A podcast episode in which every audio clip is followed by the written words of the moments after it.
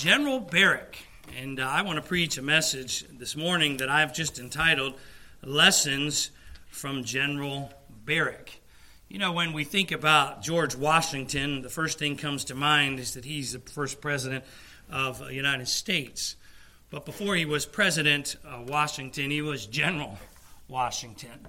We know that George Washington obviously was key in fighting uh, and defeating the British Army in the War of Independence. What makes a good general when you think about that? As a matter of fact, I ask myself this question when you look at Hebrews 11 and of Barak, and then you read the story of Barak, and you have to ask yourself this question How did Barak make Hebrews chapter 11 the Hall of Faith? When you look at it, and as I've studied a little bit, I think there are three reasons why I find that General Barak is in Hebrews chapter number 11. I'm glad, by the way, for all of the different people in Hebrews 11. The Bible is full of human beings. How many of you are a human being? Do we have any robots in here? we, we looked the other Wednesday at the AI and the robots that are, you know, the fake people or fake, they're not people, they're whatever. In any event, uh, we're all human beings here this morning. And when we look at the Word of God, we see human beings. And we see human beings that had strengths and that had weaknesses and that God used. And God still uses people like you and me. And I'm so thankful. And our day is now. I was burdened when I heard that song, Turn the Tide. Well, we need to pray. We're going to spend some time in prayer tonight. You know what? I'm going to just tell you the message title tonight. And um, if you want to shoot me, you can. I don't think anybody will. What is the Christian's response to the LGBTQ plus agenda? We're going to look at that tonight. If we have time, we'll uh, spend some time in prayer. It's, it's daily in the news, and uh, God's against it, and we need to be for what God's for and against what God's against, right? I'm not saying we need to be mean or unkind. We need to we need to keep on the firing line. We need to keep. Let me ask you this question. Don't raise your hand. I don't want to embarrass anybody. Were you able to give out at least one track this week? There's no excuse, right? All of us should be able to pass out one track every week. We need to do something to help people. And uh, Jesus is the answer, and I'm getting ahead of myself. In any event, Judges chapter number 4, and follow along as I begin reading in verse number 1.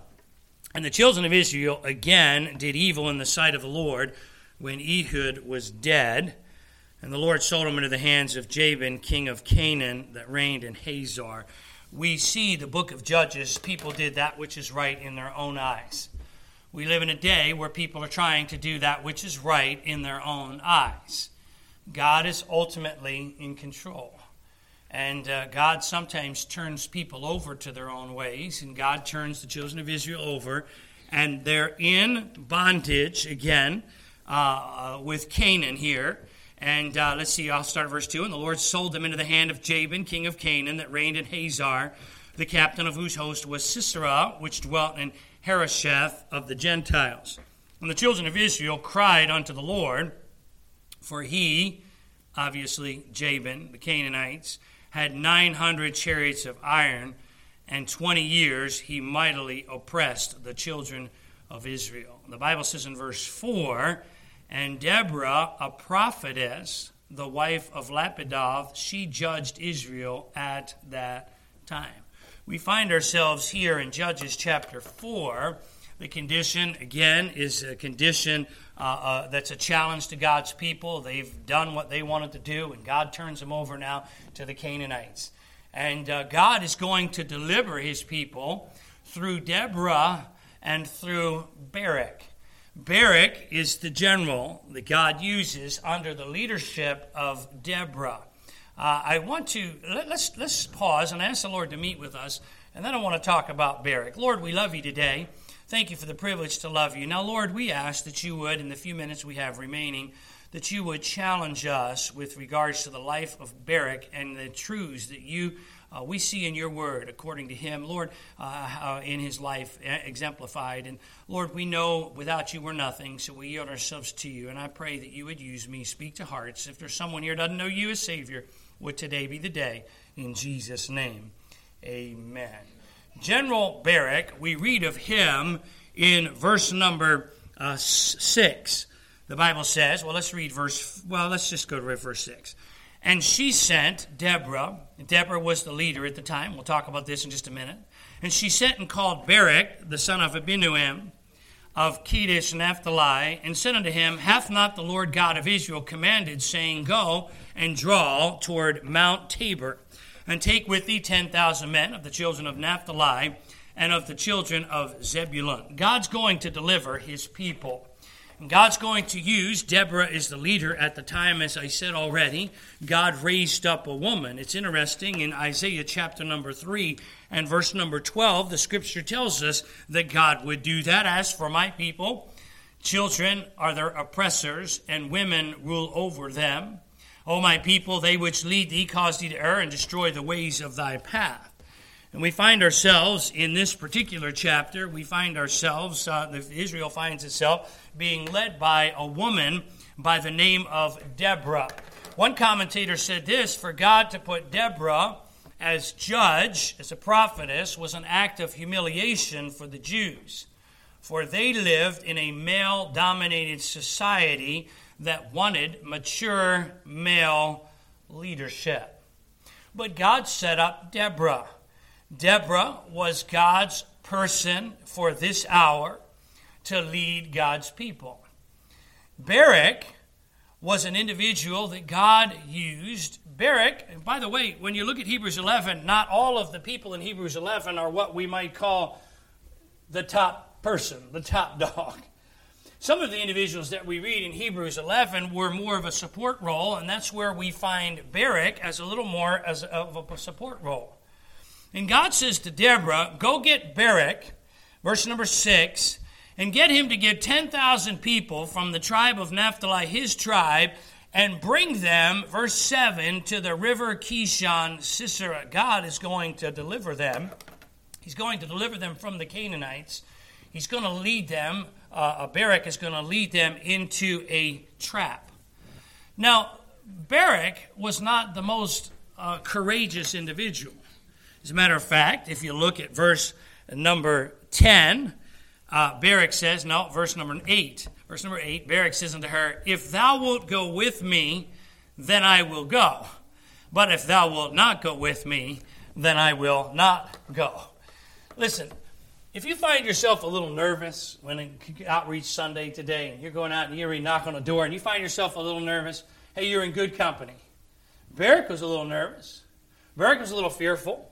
Hey, we see in the Word of God, Moses was a little fearful. Moses made up a bunch of excuses. Hey, we looked last week at Gideon. And Gideon's like, I don't know about this. God uses individuals that are weak because we are dependent upon God. And I want you to see the first characteristic that I see in Barak's life that we can learn is Barak let God give the orders. Barak let God give the orders. Now, obviously, Barak was a man under authority, the authority of Deborah. Deborah was the leader, and Deborah said, Hey, God wants you to get 10,000 men from your tribe, and He wants you to take them and meet us up here at this river. You don't see anywhere where Barak, in a male dominated uh, society, leadership, if you would, we don't see anywhere where Barak begins to argue. Or Barak says, Hey, I got a better idea. He could have argued with her, he could have rejected her counsel. But he understood and he accepted the word of the Lord through Deborah to himself. And he said, Hey, I'm going to do this because I believe this is what God wants me to do. By the way, when we look at this passage of Scripture and throughout the Word of God, God uses authorities in our life. Somebody say, Hey, I don't know what the will of God is for me. I have no idea. Well, what do your parents think? What do the, the people in authority over you, what does your husband think? When you think about that, hey, nobody's any less than anybody else, but God has set up an authority structure here. I think concerning the passage in Matthew chapter number 8, Jesus was in Capernaum, and this man came, a centurion came to him, and he said, Could you hear my, heal my servant? My servant has palsy. Could you heal him? And Jesus says, I'll come and heal him. And the centurion says, You don't need to come and heal him. All I need you to do is speak the word. Why did he say that? He said, Because I'm a man of authority and a man under authority, and I recognize that somebody in authority, that's you, Jesus. If you'll just speak the word, my servant will be healed. And Jesus highlighted and admonished him for his faith. He said, I've not seen this kind of faith. I think of uh, the opposite situation in 2 Samuel chapter number 7. God said to David, Hey, when you carry the ark, you need to have a couple men on each side carrying this ark. The Philistines put the ark on a cart and had it, you know, uh, by a donkey there uh, uh, uh, uh that way. And, and Uzzah is there, and the cart's being moved back to uh, Bethlehem, and, and Uzzah's there, and the ark kind of shakes a little, and Uzzah touches it to keep it from falling. Means well, good heart, and he's killed instantly. And David's a little bit like, whoa. He's killed instantly. Why? Because he disobeyed the instructions of God. He didn't do what God wanted him to do. We have a wonderful God. Our God gave us this book. You know, life has challenges and life has difficulties, and Job tells us, man, this born of woman, few days and full of trouble. But God in his love and his goodness, gave us the Word of God. And do you know we can choose to follow God's orders, to follow God's instructions, to do what the Word of God says, or we can choose to not do what the Word of God says. Every individual that spends eternity in hell will do so because they rejected what God said in His Word. Jesus said, I am the way, the truth, and the life. No man comes to the Father but by me. God did the work. He sent Jesus. Jesus hung on a cross and died in our place. He suffered for us. God made him sin uh, for us. He died in our place. I can't work my way to heaven. I must place my faith in the finished work of Jesus on the cross and that alone. And when an individual does that, the Bible says that we have everlasting life, eternal life. But when we think beyond that, do you know every Christian has a copy of uh, uh, every Christian here in the United States, everybody in, in our area? We, we, have, we have the Word of God. The Word of God is accessible. Now, I know there are some individuals that don't have the Word of God in their language yet. But here's what I'm trying to say every one of us has this book. We have God's instruction. We have God. Do you know many an individual, many an unsaved person messes up their life? They refuse to trust Christ as Savior. They do their own thing and they mess up their life because why? Because they're calling the shots for their own life and not letting God call the shots for their life. Many a Christian, many a Christian many a Christian that has the Word of God finds themselves messing up their own life because as a Christian, God still gives us a free will. God gives us a choice. We can live according to the truth of the Word of God. We can live according to what God orders and allow God to call the shots in our life, or we can call the shots in our own life. Any individual that calls the shots in their own life will find out that the Bible says the way of the transgressor is hard. You want to go the hard way? People sometimes pride themselves. This, this makes me laugh. People sometimes pride themselves on saying, Yeah, I'm one of those guys have always had to learn the hard way. Well, that's. I'm trying to think of a very polite way to say that's kind of dumb. All right, if you can think of a good Christian term for dumb, let me know. And the next time, we'll, hey, that doesn't make any sense. We don't have to learn the hard way. Life is hard enough. And God says in His Word, if we'll follow, hey, Samuel told Saul, Saul was kind of thick headed, like to do things his own way. To obey is better than to sacrifice, and to hearken than the fat of rams. Barak wasn't proud enough, wasn't so proud that he didn't say to, that he said to Deborah, Hey, if this is the word of God, you're the prophetess, you're the judge, I am going to receive it. Don't, don't don't be stubborn. God wants to bless you. You ever try to do something nice for your kids? You try to do something nice for them. You take them to the zoo.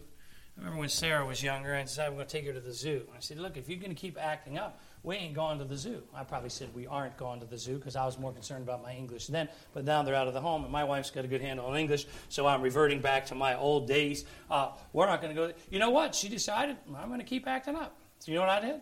I turned the car around and went home. I was kind of bummed a little because I like zoos. How many of you like zoos? Old people like zoos. I can't wait to take my granddaughter to the zoo. But the reality is this hey, God tells us what will bring blessing, what will bring success. But we have to make a choice. Barak had to make a choice. Barak listened and let God give the orders. Let me say, secondly, he let God not only give the orders, he let God do the work. Now look at verse 14 here. And I want you to see this, and then I'm going to go back and kind of tell you what happens here.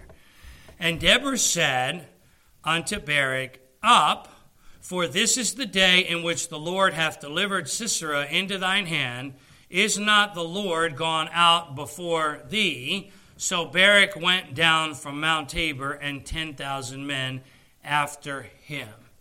Now, Barak was kind of a fearful individual, and he had some reason to be fearful. If you look at verse number three, we read it already. The Bible says that Canaan, Sisera, had 900 chariots of iron. Again, remember, Barak's instructions were go find 10,000 men. he very hastily got 10,000 men together to take them down there. He's got 900 iron chariots. Matter of fact, the Bible emphasizes it again, emphasizes again, verse 13. And Sisera gathered together all his chariots, even 900 chariots of iron. Verse 15, when we're told that the Lord wins the battle here, we're reminded again about his chariots. Now we think about this. Look at what God did.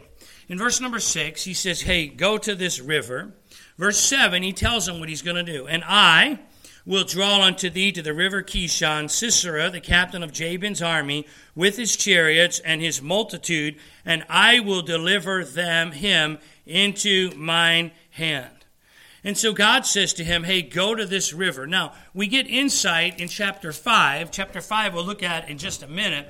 But if you go to verse number 21 of Judges chapter number 5, you'll see what happens, what God does. By the way, some commentators believe that this battle took place during the dry season.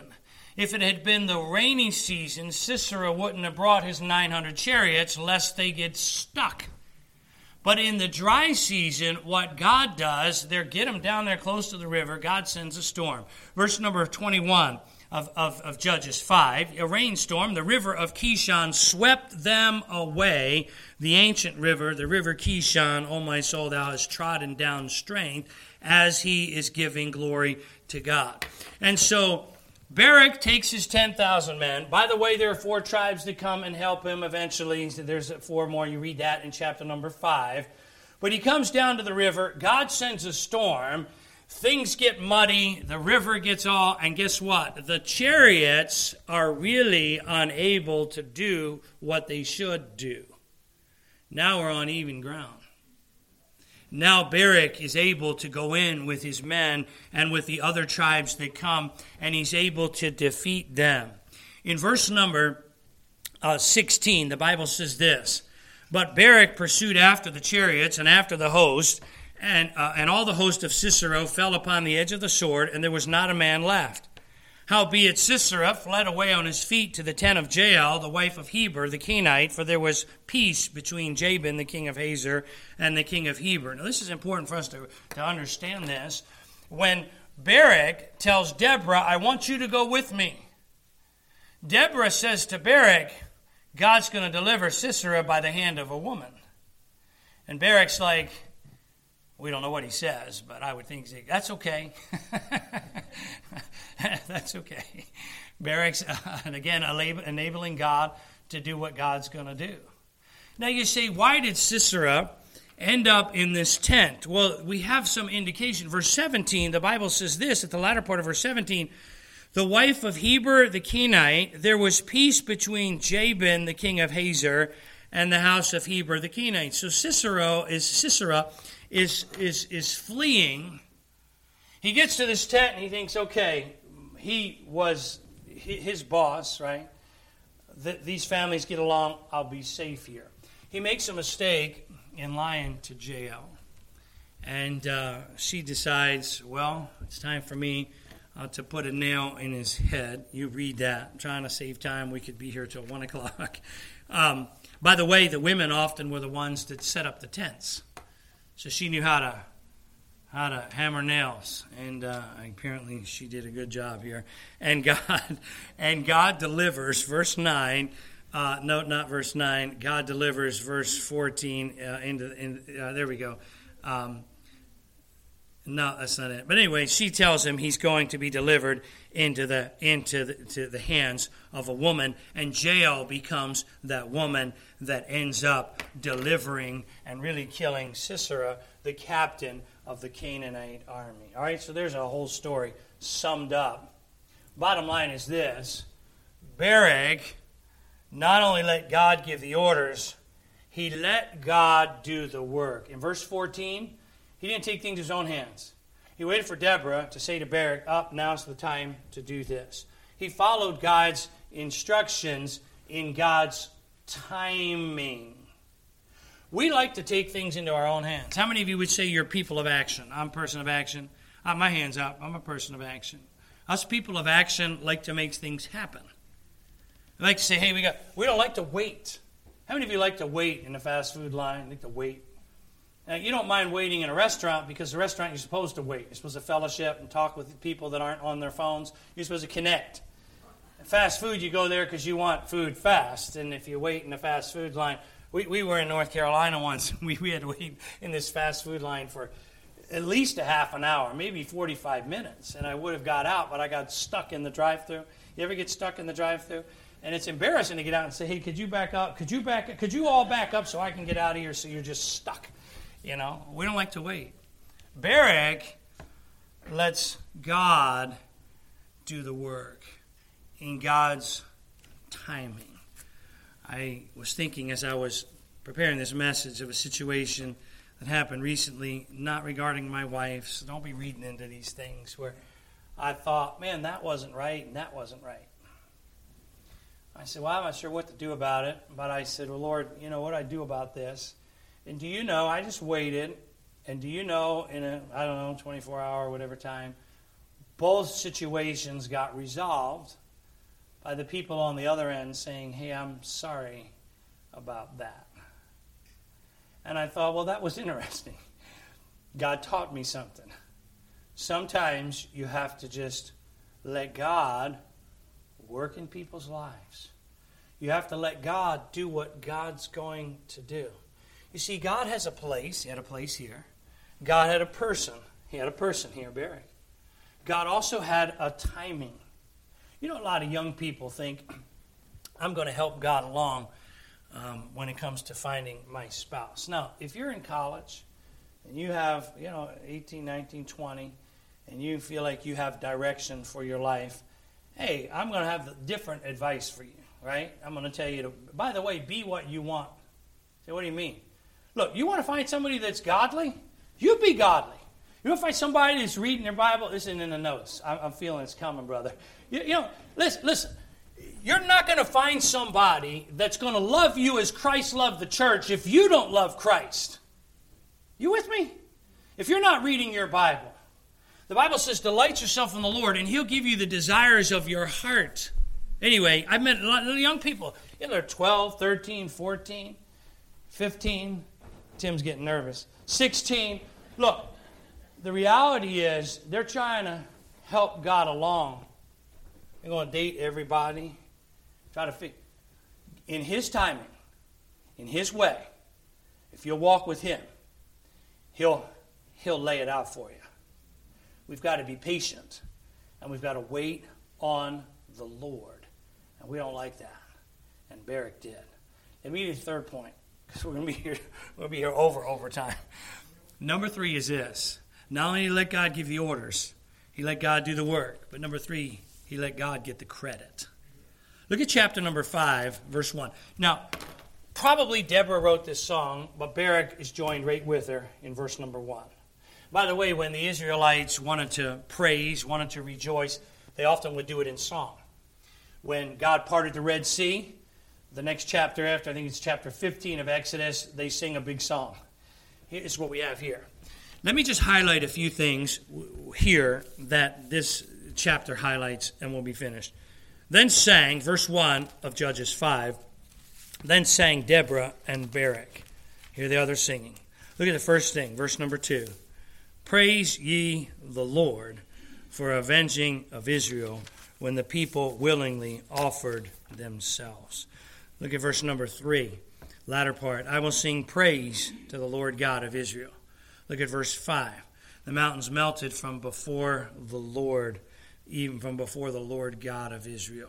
Look at verse number 9. My heart is toward the governors of Israel that offered themselves willingly among the people. Bless ye the Lord. Verse number 11 ends The people of the Lord may get down to the gate. And you can follow this through. The Lord, verse 13, made me have dominion over the mighty. God and God alone gets the credit here. Barak doesn't get the credit. Deborah doesn't take the credit. The 10,000 men of Naphtali and Zebulun don't get the credit. The four tribes that are referenced here don't get the credit. God and God alone gets the credit. Listen, if there's anything good that comes from our lives, it's because of a gracious, loving, good God that allows it in our lives. Yet so often we can find ourselves saying, hey, look at what I have. Look at what I did. Look at who I know. When really, the reality is we had nothing to do with any of it. God's the one that gets the glory. God's the one that gives us the ability to earn money. God's the one that gives us the brains. God's the one that gives people, us favor with people. God's the one that gets the glory. In Proverbs chapter 6, in verse number 16, the Bible says this These six things doth the Lord hate. Yea, seven are an abomination unto him. Do you know what number one is? A proud look. Pride takes the glory away from the one who deserves it. To God be the glory, great things he hath done. Barak's in the hall of faith. His believing God, even though he was weak and fearful, put him there. He let God give the orders. Who's running your life? I have found that sometimes Christians will go so far. And somebody say, oh, yeah, yeah, God's in charge here, here, here, here. And then someone says, what about this? Well, why is surrender such an issue for us? If I'm trusting God for heaven, can I not trust God with everything here on earth? All to Jesus I surrender, whatever it is. Let God do the work. Patiently do what's right. Let's let God work. And number three, let's let God get the glory. He's the one that deserves it. Lessons from General Barak. Lord, we love you today. Thank you for the